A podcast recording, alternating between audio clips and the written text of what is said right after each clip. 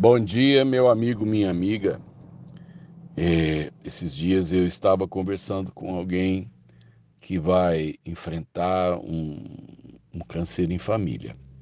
A esposa está com câncer de ovário e o momento é, é muito né, assustador e, e desconhecido para todos aqueles que, de certa forma, veem isso acontecer na vida de outros, mas quando isso bate na porta da gente, a situação é diferente. Eu me lembrei que anos atrás, 1987, fui diagnosticado com hanseníase, é uma, uma doença né, infecto-contagiosa que a Bíblia chama de lepra. E é uma doença assim de evolução clínica muito lenta. Normalmente a gente, quando é contaminado, é, primeiro você precisa ter uma imunidade baixa para a doença. 40% das pessoas já tiveram contato com o bacilo e nunca desenvolveram nem desenvolverão a doença. Então, para você adoecer, você precisa ter uma imunidade frágil para o bacilo e ter o contágio, né? E você vai esperar, às vezes, 10 anos para para os primeiros sintomas aparecerem. Então, na verdade, você nem sabe às vezes de quem pegou, nem é assim uma coisa muito muito diferente.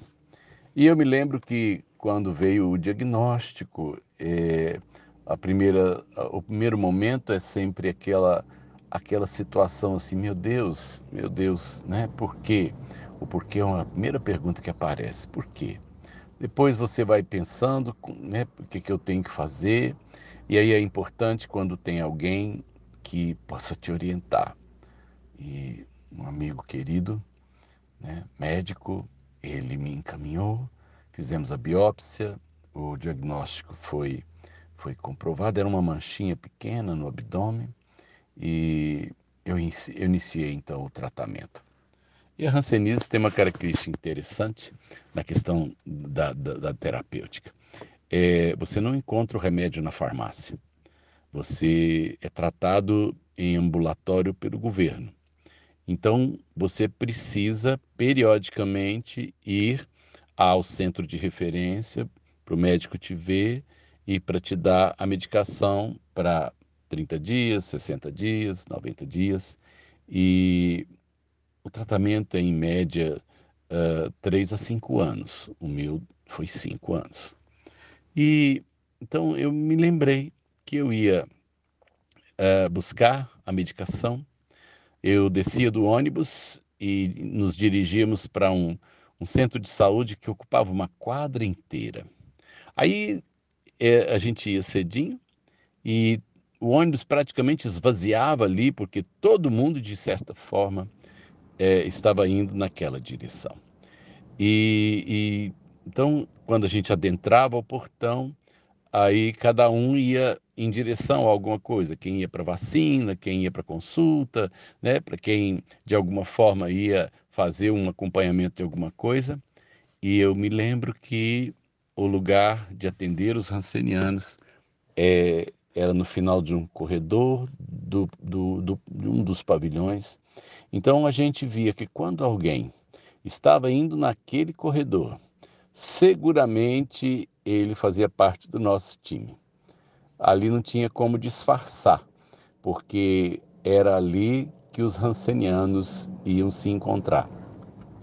E eu me lembro então que a gente às vezes sentava e ficava todo mundo calado, mas aí você entendia que ali todo mundo era igual a você.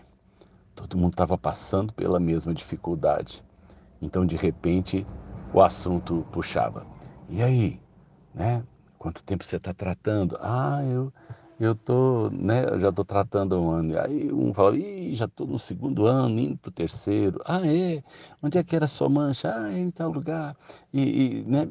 E aí você às vezes encontrava alguém novato, em pânico, assustado, e os, os que estavam lá na frente podiam repartir com os que estavam no começo do caminho um pouco da, da luta, um pouco é, da rotina e um pouco da paz.